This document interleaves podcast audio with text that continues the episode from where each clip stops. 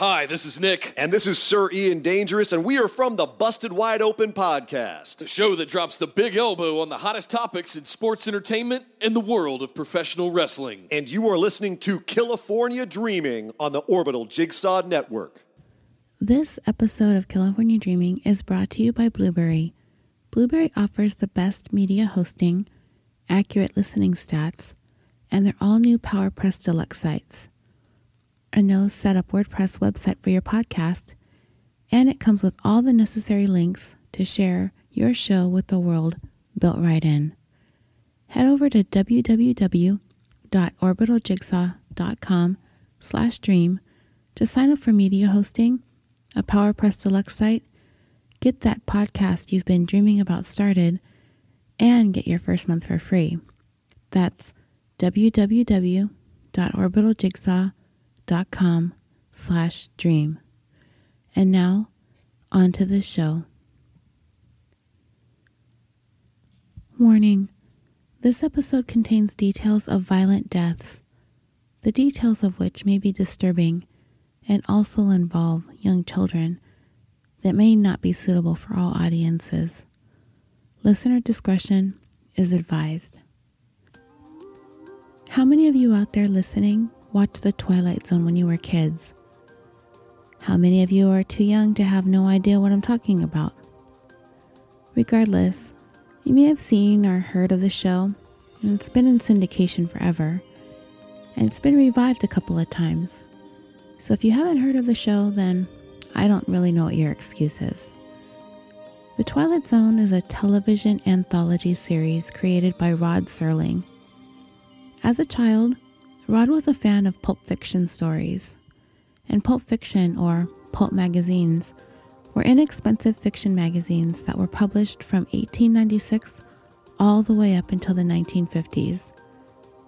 They derived their name from the cheap wood pulp paper on which magazines were printed on, as opposed to the magazines that were printed on a higher quality paper, which were called glossies or slicks.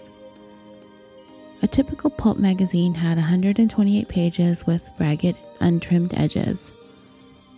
These gave rise to the term being used in reference to the run of the mill, low quality literature.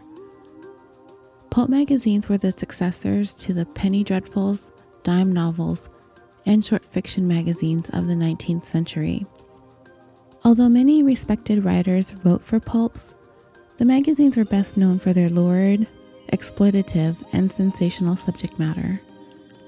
Modern superhero comic books are sometimes considered to have descended from the hero pulps, which were pulp magazines that often featured illustrated novel length stories centered around heroic characters.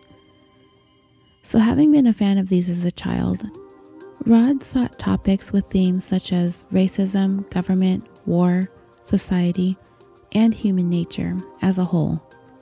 He decided to combine these interests of his in a way that would present these topics on television during a time when such issues were not commonly addressed.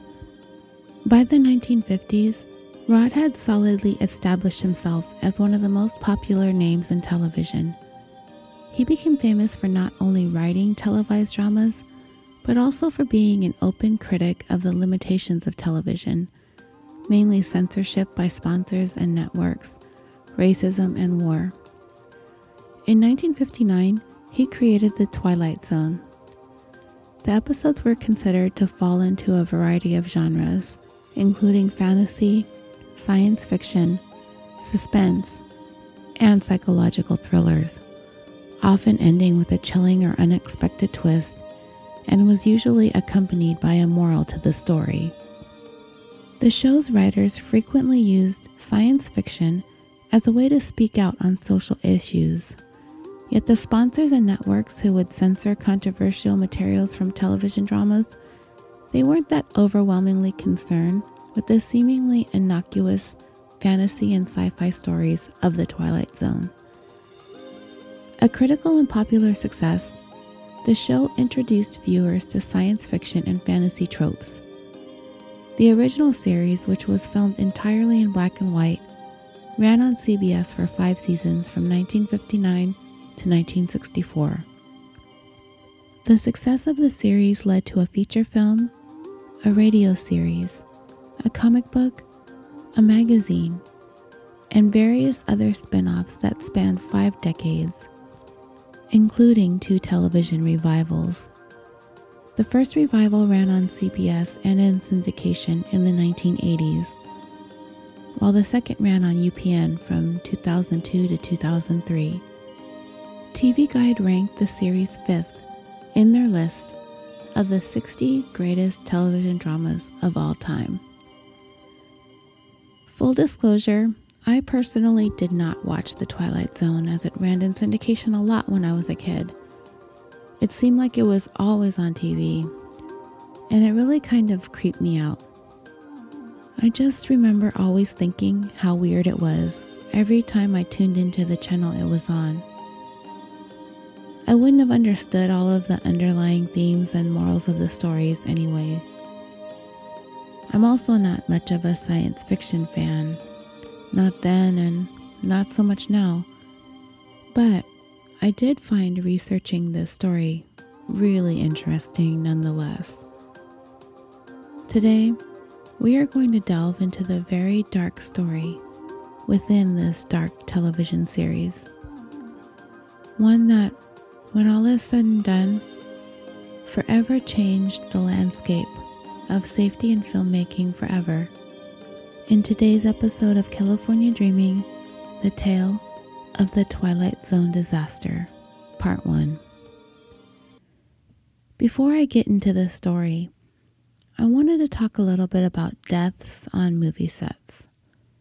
Something it seems the movie industry likes to try to sweep under the rug. For example, in 2012's The Avengers, a huge $1.5 billion Hollywood blockbuster, a movie many of you likely went to see. But what you probably never heard about was a man named John Suttles. On May 6, 2011, he had climbed onto the back of a truck at Universal Studios in Los Angeles to check a delivery headed to an Avengers set in New Mexico.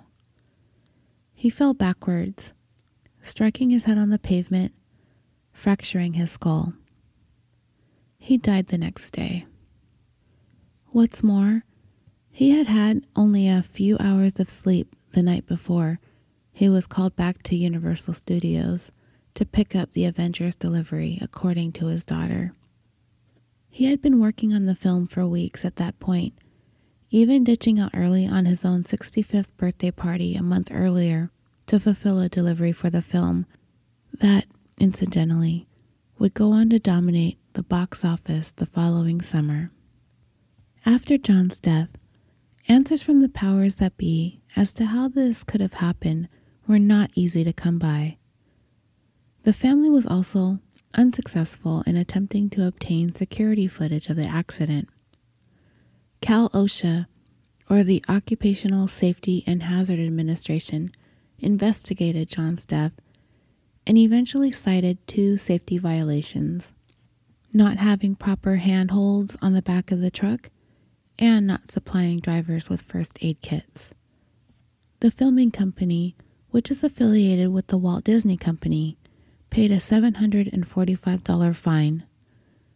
Disney never responded to specific questions of the incident, opting to issue a statement stating, The safety of our cast and crew is always a top priority, and we expect the highest standards of compliance from our production teams to ensure it. Marvel also had no comment regarding John's death. In the end, his family was able to secure a modest workers' compensation settlement. However, the production company did not give any of the crew members time off to attend John's funeral, but fortunately, many of them were able to help with donations to assist in covering funeral costs, and no contributions were made by Marvel or Disney.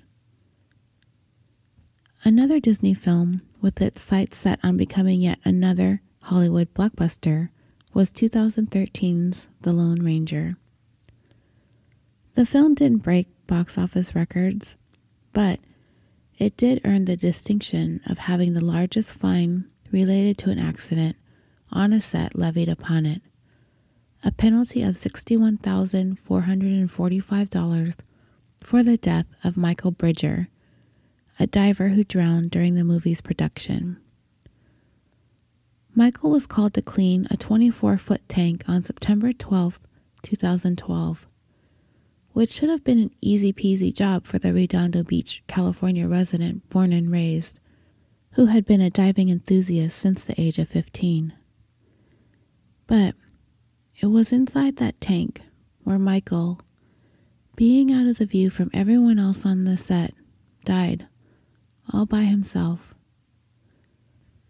The Cal OSHA investigation later determined that the production company had several safety violations, including failing to adequately train for their dives, not having the proper documentation of dives, allowing the backup diver to leave Michael in the tank alone for as long as 10 minutes, failing to have someone on the set who was CPR certified and trained, and not requiring the divers, including Michael, to turn in results of a physical exam. Michael made his living in the water. He was a diver, a fisherman, and on occasion, grip on the movie sets. While cleaning the water tank during the production of The Lone Ranger, he had suffered a heart attack and died. Both his mother and his brother attempted to file a lawsuit over Michael's death, but they were informed that there would be no case because they were not dependents, and according to workers' compensation laws, they are written in such a way that made them uneligible to sue, despite the fact that the OSHA investigation concluded that some of the violations were significant enough to pose a real possibility that serious injury or death could have resulted from the hazards created by the violations.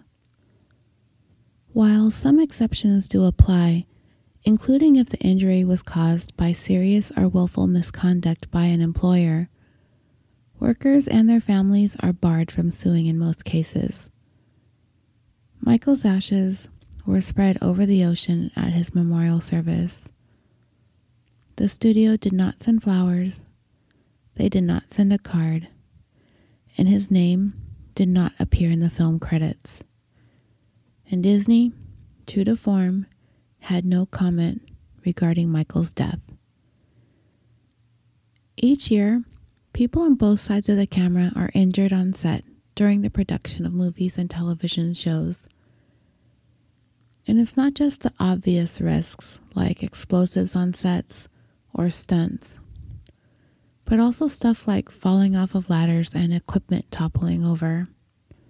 But these incidents tend to be kept as quiet as possible, as the financial consequence for both production companies pales in comparison to the money that's going to be made when the film or show is complete.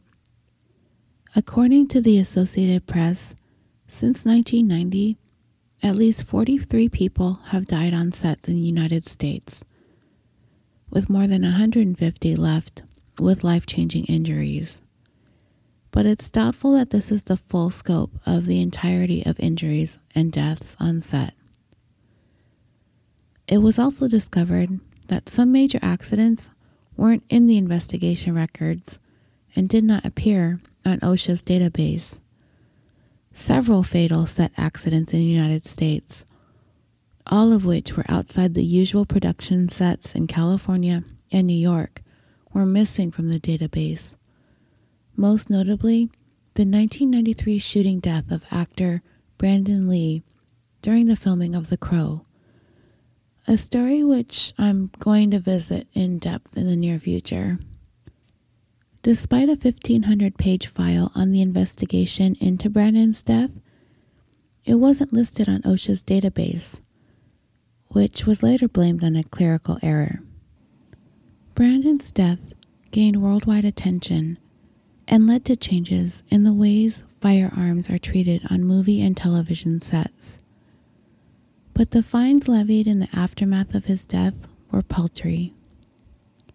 OSHA fined the production company $84,000, making it the highest fine levied since 1990, but later lowered the penalty to 55,000.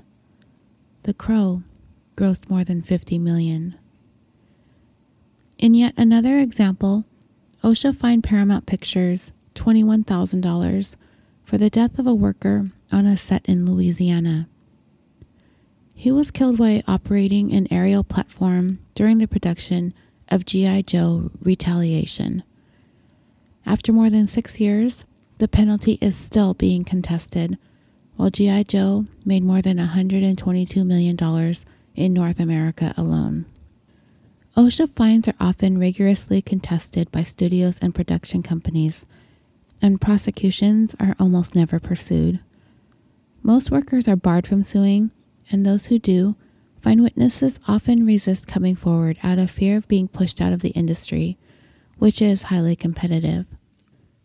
The Associated Press also found that in almost half of the fines OSHA levied against studios or production companies were later reduced from approximately $404,000 for 15 fatality accidents all the way down to 236,000. By the numbers, from 1990 to 2014, there were at least 194 serious accidents on film and television sets in the United States. From 1990 to 2014, there were at least 43 fatalities. From 2000 to 2016, there were at least 37 fatalities internationally. From 1990 to 2014, OSHA investigated 30 fatal accidents in the United States. The number of accidents that resulted in fines was 105, and of those, the number that were reduced was 49. The number of accidents that occurred in California was 170. Most injuries are fractures, with 55, and the number of amputations is 25.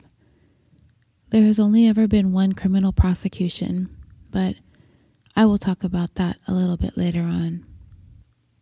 And so we get to the heart of this story 1983's The Twilight Zone, the movie. It was an anthology film version of the television series that remade three classic episodes of the original series along with one original story. The film was produced and directed by Steven Spielberg and John Landis and was also directed by Joe Dante and George Miller. The film starred Vic Morrow, Scatman Crothers, Kathleen Quinlan, John Lithgow, Dan Aykroyd, and Albert Brooks. There were also several actors who had starred in the original series that had roles in the movie remake. Landis directed the prologue and the first segment. Spielberg directed the second, Dante the third, and Miller the final segment. I wanted to pause for a moment and take a closer look at the work these four directors are best known for. You may have heard of Steven Spielberg. He's directed several notable films, including Jaws, Close Encounters of the Third Kind, Raiders of the Lost Ark, E.T., Hook, Schindler's List, Jurassic Park, Saving Private Ryan, and many, many more. He's also been the executive producer, producer, writer, and appeared in a handful of countless other productions. Joe Dante is best known for such films as Gremlins, Amazon Women on the Moon, The Burbs, Small Soldiers, and Explorers. Explorers is the film that I talked about last month, in which River Phoenix made his film debut. George Miller has directed such notable films as the Mad Max series, The Witches of Eastwick, Lorenzo's Oil, Babe, and Happy Feet. Today, we are mostly going to focus on director and producer John Landis, who is probably most known for directing Michael Jackson's music video for Thriller. But he's also known for films such as Animal House, Blues Brothers, An American Werewolf in London, Trading Places, Coming to America, and Beverly Hills Cop 3. He was also the director of the segment of the Twilight Zone movie that included a scene that went terribly awry. Spielberg was a huge fan of the Twilight Zone television series in its original run. He had made it his goal that sometime in his career that he would somehow get to direct an episode. Some way, somehow. That opportunity came in 1982 when Warner Brothers offered him the Twilight Zone movie project he decided that he wanted to co produce and co direct the ambitious project with his good friend, John Landis. Landis had found success in the early 80s with some projects that I had mentioned earlier Animal House, An American Werewolf in London, and of course the iconic music video for Michael Jackson's hit Thriller. Spielberg appreciated Landis's unorthodox approach to filmmaking his vision when it came to makeup and special effects, and even his ability to convince the mayor of Chicago to drive the Bluesmobile through one of their local landmarks. Landis had this reputation for skirting the rules, but it would be this very aspect of Landis that would end up leading to a very dark period, not only in his career, but also for Hollywood as a whole. Landis readily accepted the proposal to work on the film since there were going to be four parts to the anthology. They decided to bring on two more directors, Dante and Miller, to direct those.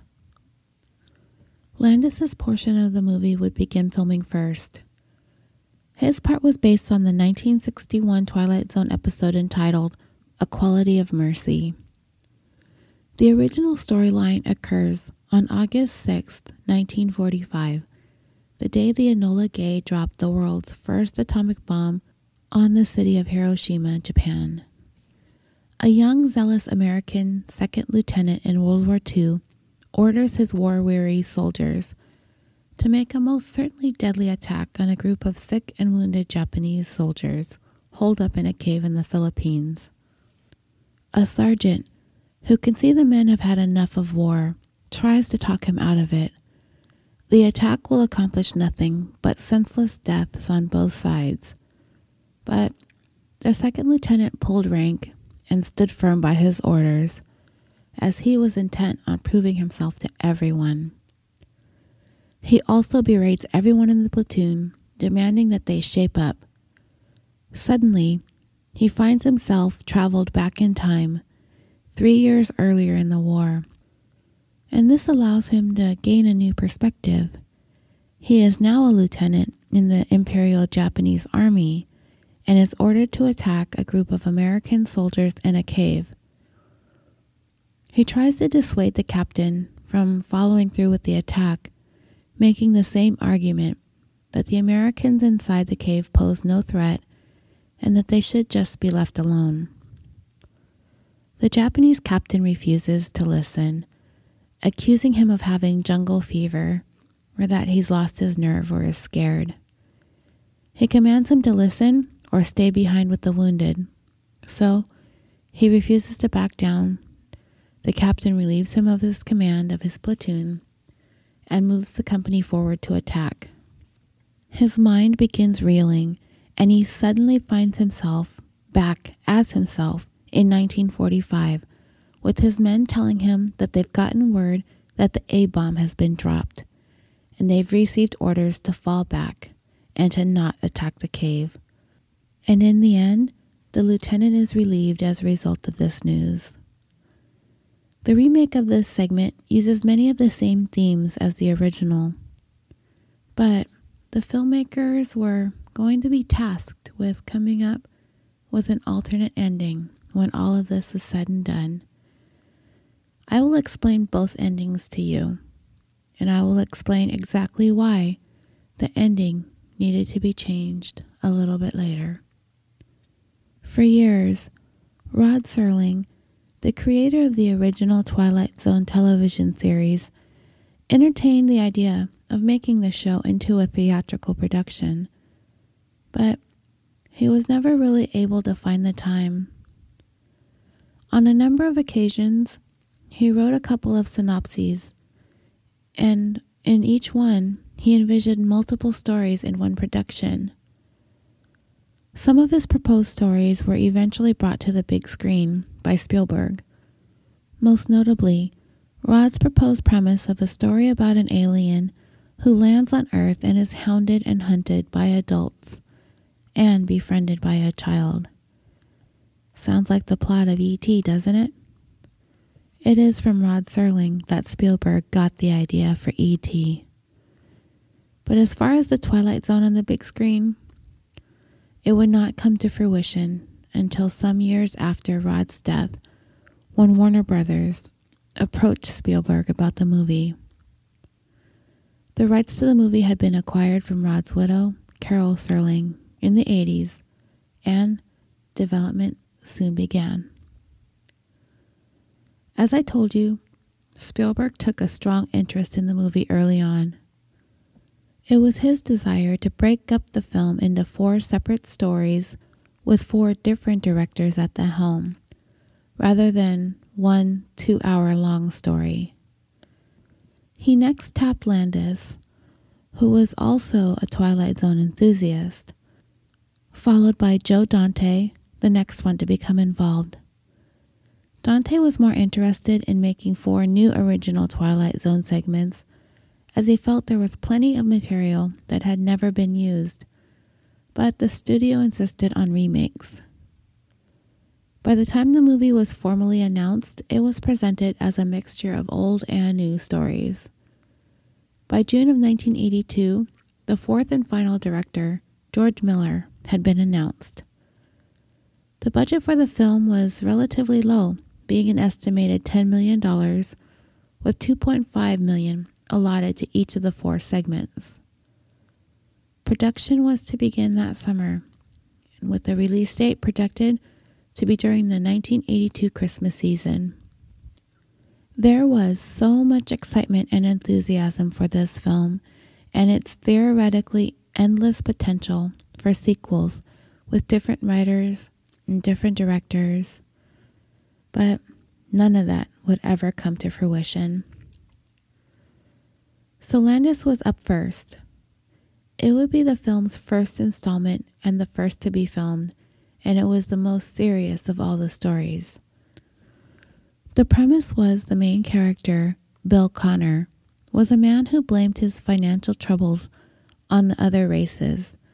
Thus, he is forced, via the Twilight Zone, to confront situations far worse than his own as the very people he blames.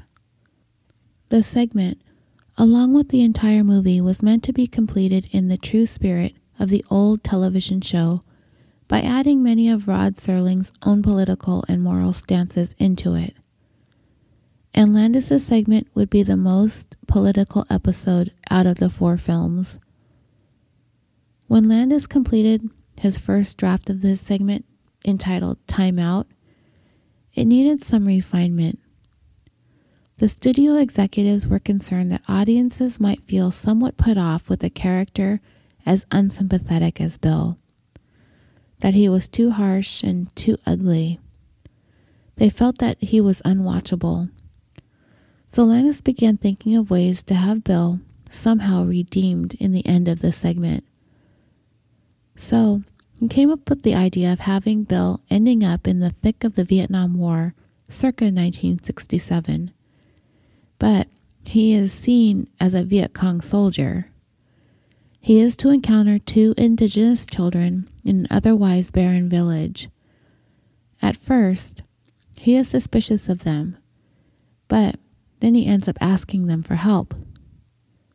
In talking with the children and through the dialogue, the character arrives at an intellectual and emotional realization in that moment that these children and he are in the exact same position and that they are victims, not the enemy. And Bill's character comes to understand that. And just as he is experiencing this moment of enlightenment, an American helicopter appears and recognizes Bill as being a Viet Cong, and they launch an attack. The village around them is quickly destroyed, but Bill, instead of running away and saving himself, he ends up redeeming himself by rescuing the children, casting him as a hero in the end. So that's how Landis' segment of Time Out was scripted and was to be filmed as such. The opening narration of his segment reads as follows You're about to meet an angry man, Mr. William Connor, who carries on his shoulders a chip the size of the national debt. This is a sour man, a lonely man, who is tired of waiting for the breaks that come to others but never to him. Mr. William Connor, whose own blind hatred is about to catapult him into the darkest corner of the Twilight Zone. In the movie's adaptation, Bill Connor, played by actor Vic Morrow, is very bitter after having been passed over for a promotion in favor of a coworker who is Jewish. He finds himself drinking in a bar with some of his friends, spewing racial slurs towards Jews, blacks, and Asians. A black man sitting nearby asks him to stop. So Bill angrily storms out of the bar, but when he walks outside, he finds himself in Nazi occupied France during World War II. As a pair of SS soldiers who are patrolling the streets notice him, they stop to interrogate him, but he is unable to effectively communicate with them because he does not speak German. Bill attempts to run from the SS officers and a chase ensues. He ends up on the ledge of a building where the officers take aim and open fire at him. Bill falls from the ledge, but when he lands, he suddenly finds himself in the rural South during the 1950s. He is spotted by a group of Ku Klux Klansmen, but they see him as an African American person whom they intend to lynch. Bill tries to explain to them that he is white, but they are not listening, as he is not appearing to them as such. In an attempt to escape the Klansmen, he jumps into a lake, but then surfaces in a jungle during the Vietnam War. But he is seen as a Viet Cong soldier. And this is where Bill is supposed to encounter the young children in that village. And this was supposed to be the final shot for his segment of the Twilight Zone. The filming location Landis was using for Vietnam was known as Indian Dunes, a 600 acre or 2.4 square kilometer filming ranch located near Six Flags Magic Mountain in Valencia, California. It had been a favorite location for filmmakers for its versatility, its wide open areas, which allowed for more pyrotechnic effects, and it was possible to shoot night scenes there without city lights visible in the background. It also had a diverse topography, including green hills, dry desert, dense woods, and a jungle like riverbed along the Santa Clara River. All of these features having made it suitable to stand in for locations from all over the world, including the American Southwest, Brazil, Japan, France, Germany, Africa, Afghanistan, Burma, Central America, Myanmar, and Vietnam. It was used for Vietnam more often than any other backdrop. It was also popular for 80s television shows such as The A Team, MacGyver, The Fall Guy, and The Incredible Hulk. The land went back to being used as a farm in 1990 when the kinds of productions that called for that type of location were no longer popular in the making of movies and television anymore. Now I'm going to tell you how the final scene was written. Then I'm going to tell you what actually happened. And then I'm going to tell you what made the final cut. Let's start with the script. The nighttime scene called for Vic Morrow's character, Bill, to carry the two Vietnamese children across the river while being pursued by U.S. soldiers in a helicopter. I was actually able to view the entire script of Landis's portion of the movie, so I will read the final scene as it was written. Bill stands, his arm and leg aching, and he tries to get his bearings. He can see no one and he hears no one. Slowly and painfully, he makes his way through the swamp. Bill carefully enters the area but finds no one. The place is deserted. After verifying that he is alone, he sits down on the ground, his back leaning against the wall of a hut. He hears something. Looking around in a panic, he sees two small children, Vietnamese, a boy, three years old, and a girl, maybe five. The children used in the scene were actually six and seven, and I will tell you much more about them later. They are both ill clothed, nearly naked. The boy and the girl walk over to Bill. Bill stands and looks around, very worried. Bill says, Where are your parents? The boy and girl just look at him. Bill says, Are you by yourselves? The boy takes Bill's hand. Bill says, I need help. Can you help me? Can you take me somewhere safe? Bill realizes that these kids are as helpless as he. Bill says, Do you have any food? I guess you don't have any beer either. Bill's arm hurts and he sits back down. The boy sits next to him and immediately falls asleep on Bill's lap. To the girl, Bill says, Is this your brother? The girl stares. Bill says, I won't hurt you, baby. I'm just as lost and scared as you are. The little girl hands Bill a broken and naked Barbie doll. Bill, genuinely touched, says, Thank you, honey. Thank you very much. Suddenly, loud noise and wind as a Huey helicopter appears from over the cliff and hovers over the village. Bill stands as both kids cling to him in terror. Bill shouts, Help us! I've got two children down here. The machine gun mounted in the chopper opens fire on Bill. He grabs the kids and runs for cover. Bill screams, Stop it! I've got children here. Stop it! Stop it!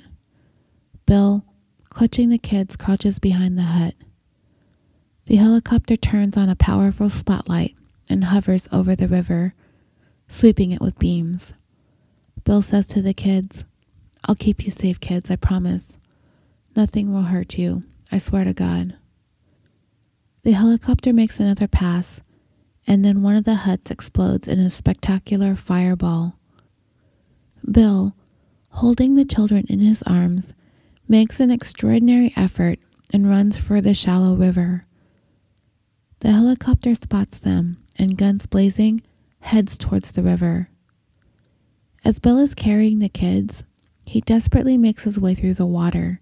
The helicopter makes several passes, bombarding the area. Bill makes it to shore and sees a wooden shed, and making a superhuman attempt, he manages to get all three of them inside. He stacks the wood inside against the door, then huddles with the kids in the corner. Bill, out of breath, says, Don't worry, you guys. I won't let them hurt you. And that would have brought the Vietnam portion of Landis's segment to a close. But it would not happen that way. This helicopter was being piloted by Vietnam War veteran Dorcey Wingo. During the nighttime filming, Wingo stationed his helicopter 25 feet or 7.6 meters from the ground. He actually wrote an autobiography and detailed his versions of what happened. Although his book has been largely criticized as self serving and lacking any kind of remorse or attempt to take responsibility for what was to come. But I'm going to reference an excerpt from his book where he describes the scene on the set that night as it is a pretty unique perspective. Wingo writes As I guided the Huey into position for the final shot, veteran actor Vic Morrow stood at my two o'clock, with child actors Myca Dinh Le and Renee Chen clutched in his encircling arms. They were brightly illuminated by the ship's powerful night sun spotlight, focused by production manager Dan Allingham from the helicopter's left front seat. Three million candle power lit up the trio with an eerie, wobbling luminescence. Vic was straining, looking towards the river and listening for our machine gun fire, his call to action. Two stuntmen in the rear of the Huey manned the M60s, waiting for us to echo the fire cue. I took up a bearing on a bamboo structure 45 degrees to my right and down 45 degrees, locking our prearranged position by keeping two focal points aligned. A technique sharpened from years of flying USFS firefighter rappel teams into small clearings in tall timber. Director John Landis spoke calmly into the handheld portable VHF radio lower, lower, lower. I complied slowly, switching to alternative focal points in order to hold our position just off the shoreline. Then came Landis's call for action fire, fire, fire. At which point, our machine gunners opened up, and all three explosions occurred along the cliff to our right, in the prescribed tempo 1001, 1002, 1003. As the fireballs heated up the night, Vic charged into the water with the children, moving north towards the opposite shoreline. Pulling a touch more power, I introduced left pedal, started the rehearsed nose left turn, and eased the cyclic forward. Dan followed Vic with the light. It was then that special effects technician Jim Camomile, for reasons only known to himself and God, raked one electrified nail across several others that were wired to multiple gasoline firebombs intolerably close to the low hovering helicopter, sending the chopper and 100 odd movie makers and onlookers into a living hell, and three vibrant human beings to their shocking deaths. When the pyrotechnic effect was detonated, the helicopter's tail rotor was still directly above it, and as it went off, it was struck by the mortar effect, causing the rotor to fail and detach from the tail, and as a result, the low flying helicopter began to spin out of control and downward. Vic suddenly became startled by the noise, causing him to lose his grip on Renee Chen. In the next minute or so, is very graphic. And I normally don't like to include these kinds of details. I don't even like speaking them. But in this case, I felt like it was important to know and understand what happened on that movie set that night. The magnitude of what took place and what it meant for everything that was to follow in the wake of this tragedy. When Vic dropped Renee in the water, he went to lift her back up into his arms.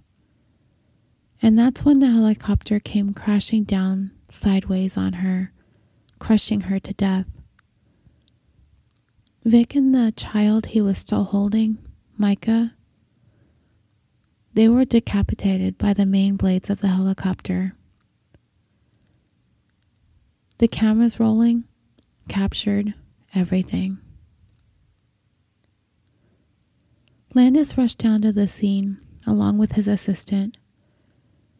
The six people who were on board the helicopter made it out alive, stunned, some injured, but alive. Landis's assistant was the one who discovered Vic Morrow's torso. At first, he thought it was a dummy that had fallen out of the helicopter because there was no blood and it felt kind of rubbery. But when he glanced over to the shore, he saw Vic's head lying over there, nearby. People began screaming. Then suddenly an announcement came over the loudspeaker for everyone to abandon their equipment and their stations and to immediately go home. A fire safety officer covered Vic's body with a sheet and placed it on the riverbank. Then, while making his way across the river to put out the fires from the village, he found Myca's head in the water. The helicopter was left in its place in order for investigators to do their work. Then arose the question as to whether or not to complete the movie. I'm sitting here thinking, no way, right? They're in the beginning stages. This has to be way too tragic of a thing to have happened to go on with this. Just scrap it. Even director Joe Dante didn't think they were going to finish it. But in under two months' time, they were back at it, ready to finish what they had started. There was still uncertainty as to whether Landis's segment would be included in the final cut. Nobody thought it would stay in. The conversation centered around whether airing it would negatively affect the commercial reception of the film. In the end, it was decided to keep it in. According to Landis, he felt it would be a disservice to Vic Morrow if they had just left it out of the film completely. However, they did decide to not use any of the scenes with the children.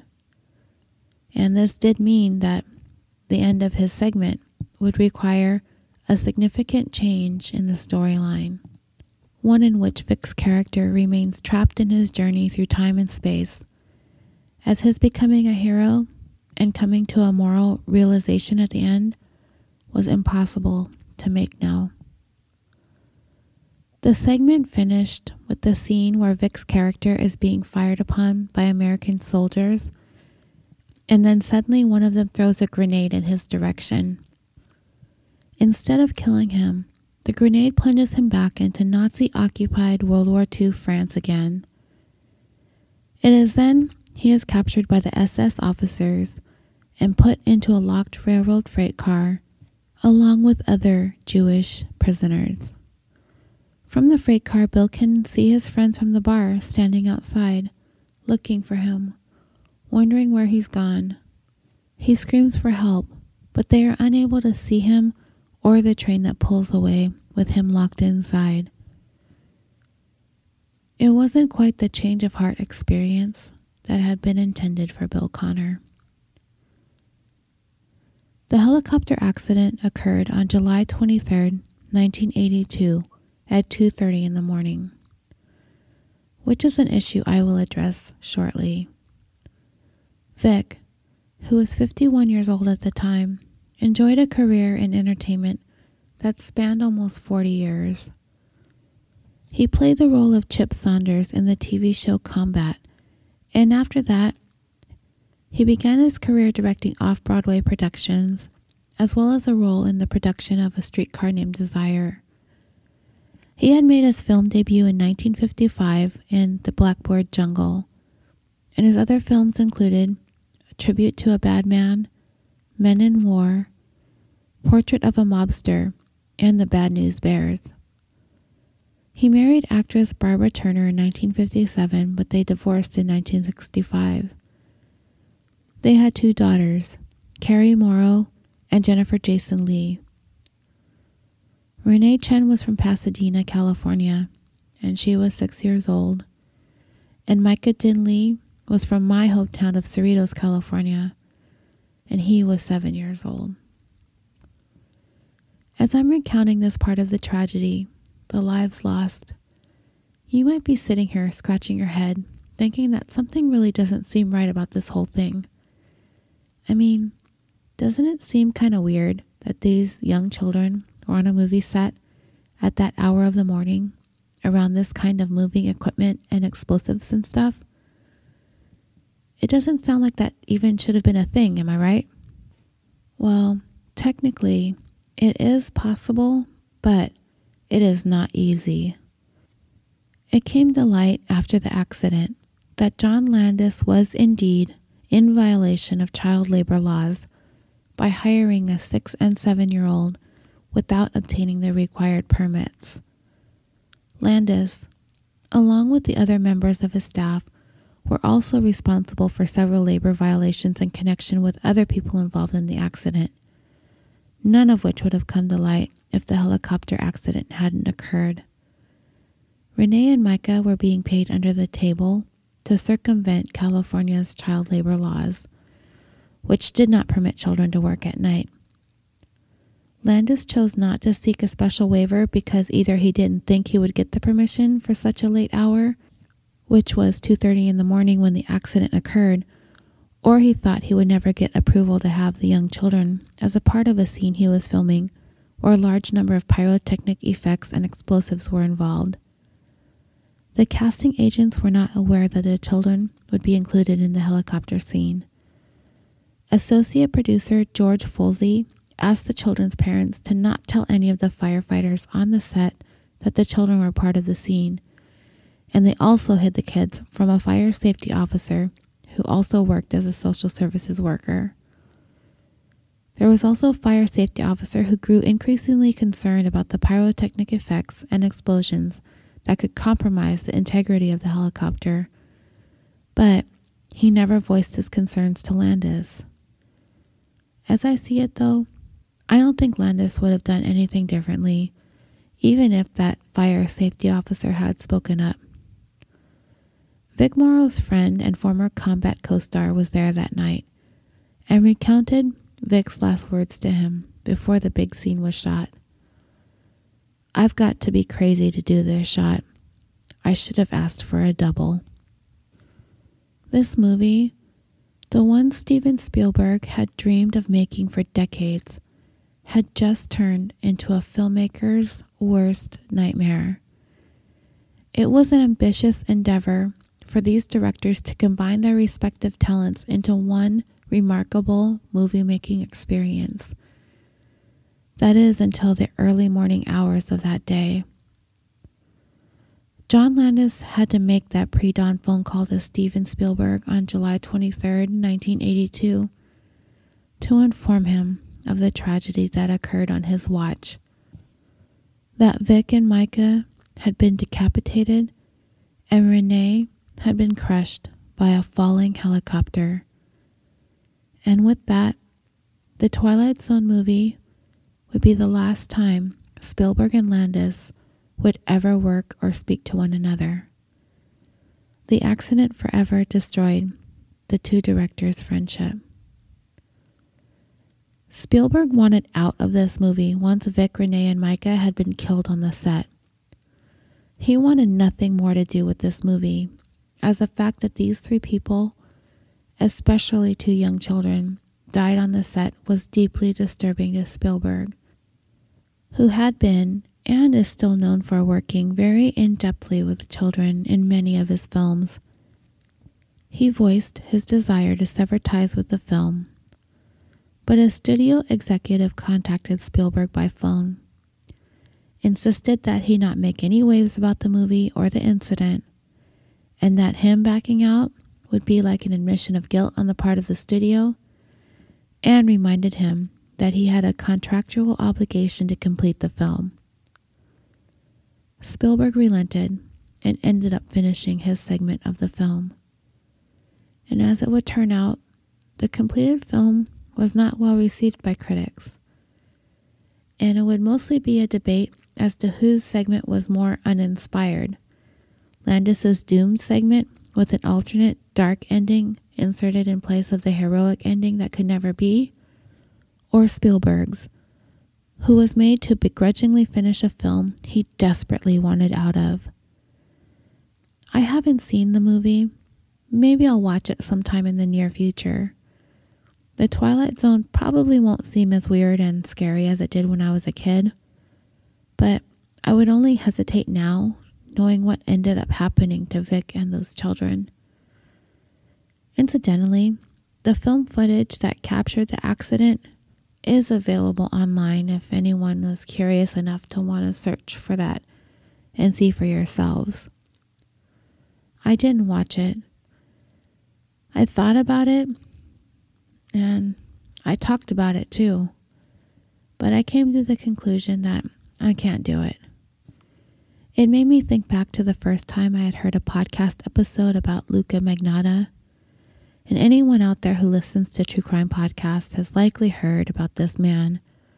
His crimes have been featured on a number of podcasts, and the ones I've heard are on the Guilty podcast, the True Crime Garage, and Sword and Scale. But the first time I heard this story was on True Murder with Dan Zupansky. And in case you haven't heard of Luka Magnotta, consider yourself lucky. And it would probably be best if I refrained from recommending you to do so. But I'll give you a little bit of background anyway. He's this Canadian man who was convicted of killing and dismembering another man.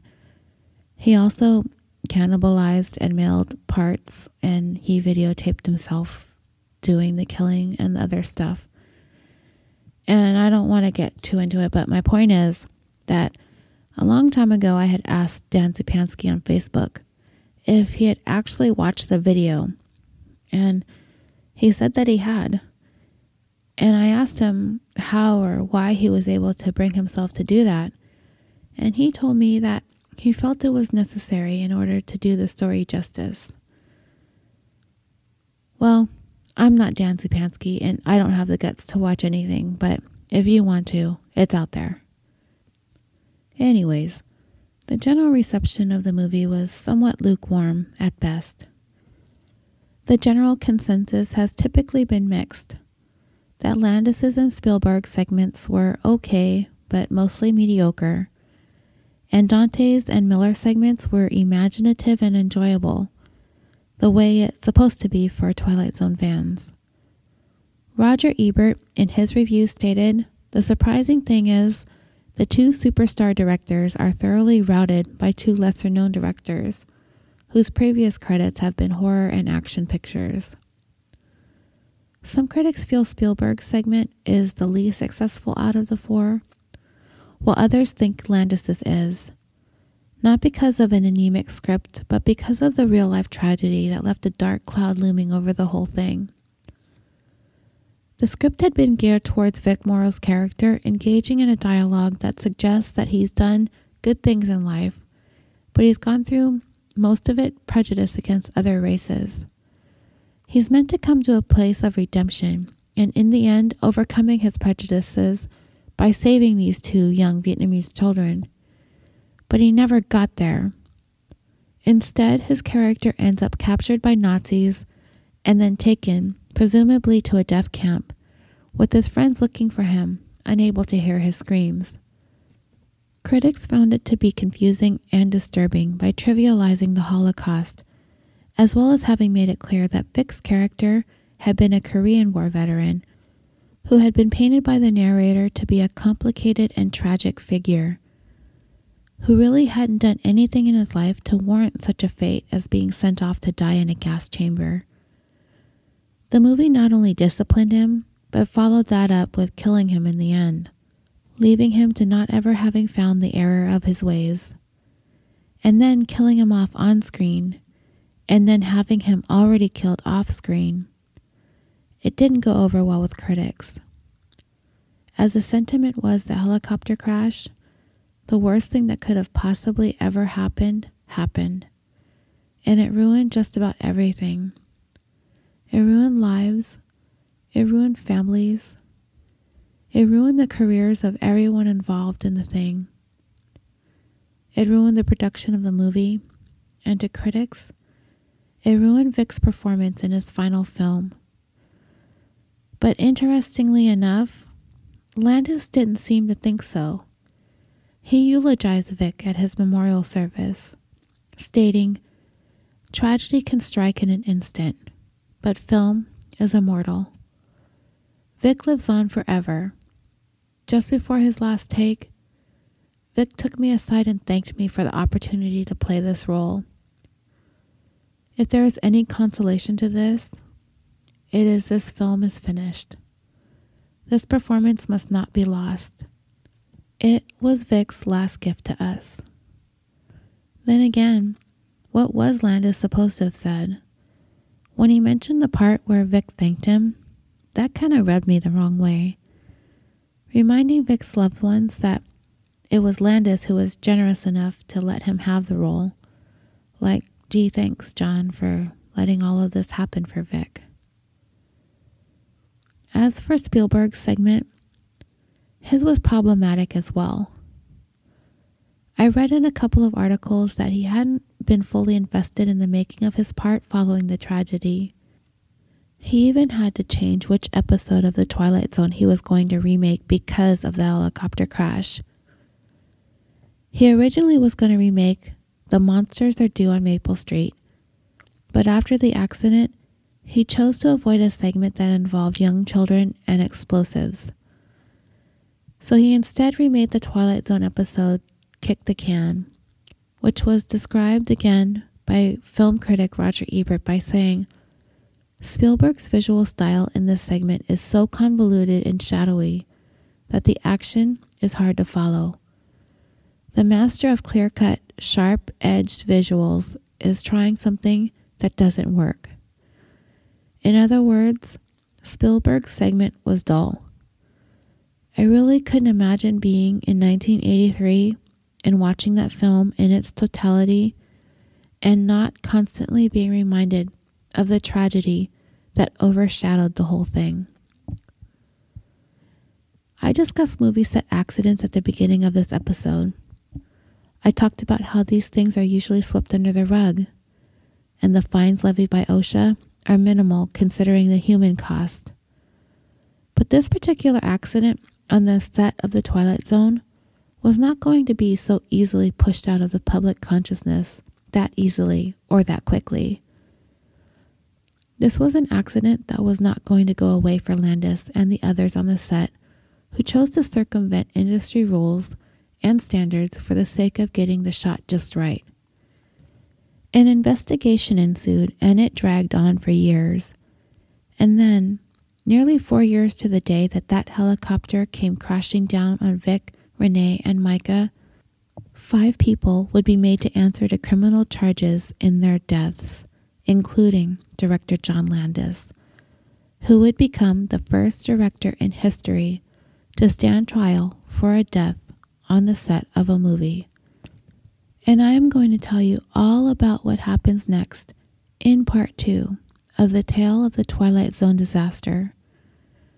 However, if you simply cannot wait until next week, I will have part two available early for Patreon supporters very shortly after this episode goes live. To all of you who support California Dreaming on Patreon, I'd like to thank you for your support. I'm slowly but surely building the show and working to bring more special episodes and early releases for all of you who are patrons of the show. Many of you who have pledged support should have received a card with stickers and a refrigerator magnet. If you haven't, they should at least be on their way. But if I owe you some show perks, please don't hesitate to email me and let me know that you haven't gotten a card from me, and I'll drop one in the mail right away. My email is californiapod at yahoo.com. And visit the Patreon page at www.patreon.com slash California Pod. That's Patreon, P A T R E O N dot com slash California Pod. And for as little as $1, you can have early access to part two. There is an issue I wanted to address regarding episode 21 from last week The Tale of Star-Crossed Lovers. A listener very graciously messaged me about my portrayal of Tyler Witt as a bratty 14 year old who acted out because she wasn't getting her way. And by her way, I mean her mom forbidding her from seeing her boyfriend who was 19. The listener felt that I completely missed the mark, that I didn't give Tyler enough consideration or acknowledgement for the instances of abuse she endured at the hands of her mother. It was not my intention to skirt past a very serious issue such as this and for that I extend my apologies to anyone who felt that I in some way trivialized child abuse, as that wasn't my intention. I also apologize for not including in the warning at the beginning of the episode that it involved child abuse, which I understand can be a trigger for some. I should not have overlooked that. I should have also reiterated that I am not a psychologist, nor am I a mental health expert. And with that being said, much of what I had to say about Tyler Witt and the choices she made were merely my opinion. And I am absolutely more than willing to be open to discussion about the things I speak about. I know I can be a judgy person. I've addressed that early on in the podcast. And doing this definitely opens my eyes to diverse viewpoints. However, I will always stop short of victim blaming. And it would be very difficult for me to sympathize with someone who did what Tyler did to her mom, abuse or not. Murder isn't really an option. I do appreciate the feedback, and of course, I appreciate getting perspectives from others, and I'm always happy to listen. Okay, so now moving on. As I've told you before, California Dreaming has now found a home at the Orbital Jigsaw Network. We have joined forces with some really fantastic shows like The Concession Stand, Busted Wide Open, Super Nerds UK, The Dirty Bits Podcast, Historium, Is This Adulting, and Film Roast. You can find me, along with the rest of my pod family, at www.orbitaljigsaw.com. I'd also like to thank everyone who has taken the time to leave me a review, and I'm always going to offer show stickers to anyone who's left one, even if it isn't five stars. In case you like the show, but my voice annoys you, I can dig it. I'll send you a sticker too. Email me at californiapod at yahoo.com and we will work something out. Also, I've had somewhat of a long week, and this episode is turning out to be longer and more involved than I had initially expected, which is why I needed to divide it into two parts, and I hope it's coming together well. I was looking for some motivation to get this thing recorded, so earlier tonight, I turned to Twitter for some inspiration. So here are some shout outs to those who gave me a like, a comment, a GIF, or a retweet tonight. True Crime Files, check out their blog. Murderish Podcast, Bless Us Mess Podcast, Rosie Cupcakes, R. Meyer, The Cleaning of John Doe Podcast. That's a new one that I just discovered. The Unresolved Podcast, Nicole Etherall, The Mad Asian Podcast, The Most Okayest Podcast, The Dark Divide Podcast, Insevable 1111, The Skelecast Podcast, Uncle Don Smalley, The Robin Slim Show, The Happily Ever Aftermath Podcast, Marjorie Skane, Phil and Nick with My Thing Can Be Your Thing, The Gone Cold Podcast, the True Crime Fan Club podcast, and she also hosts the We're Just Pretending podcast, Jessica Y., who is the host of the Mad Asian podcast, Cold Case Murder podcast, Hannah Edinger, and I think I've got all of you as of recording this. If I missed you, I'll start another thread for part two. Thank you all for all of the love on Twitter. And before you go, I have a couple of promos from some podcasts that I've recently discovered the Affirmative Murder Podcast and Murder and Such. I will have them tell you about their shows. Take a listen. Hey, I'm Frank. And I'm Alvin. And we're just two guys trying to bring equality to true crime in our own weird way. So check out Affirmative Murder every Wednesday where we bring you stories of minority serial killers who don't get any media attention because they aren't creepy white guys. That's right, Affirmative Murder, the podcast dedicated to shedding a light on the darker side of true crime. Pun intended.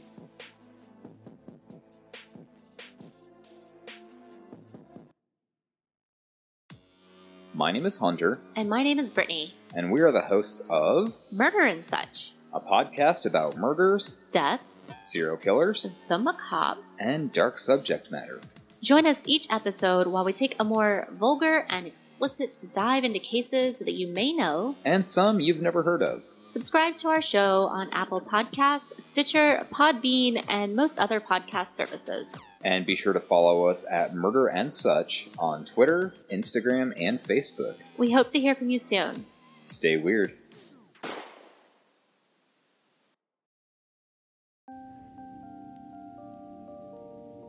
Thank you so much for joining me for this 22nd episode of California Dreaming.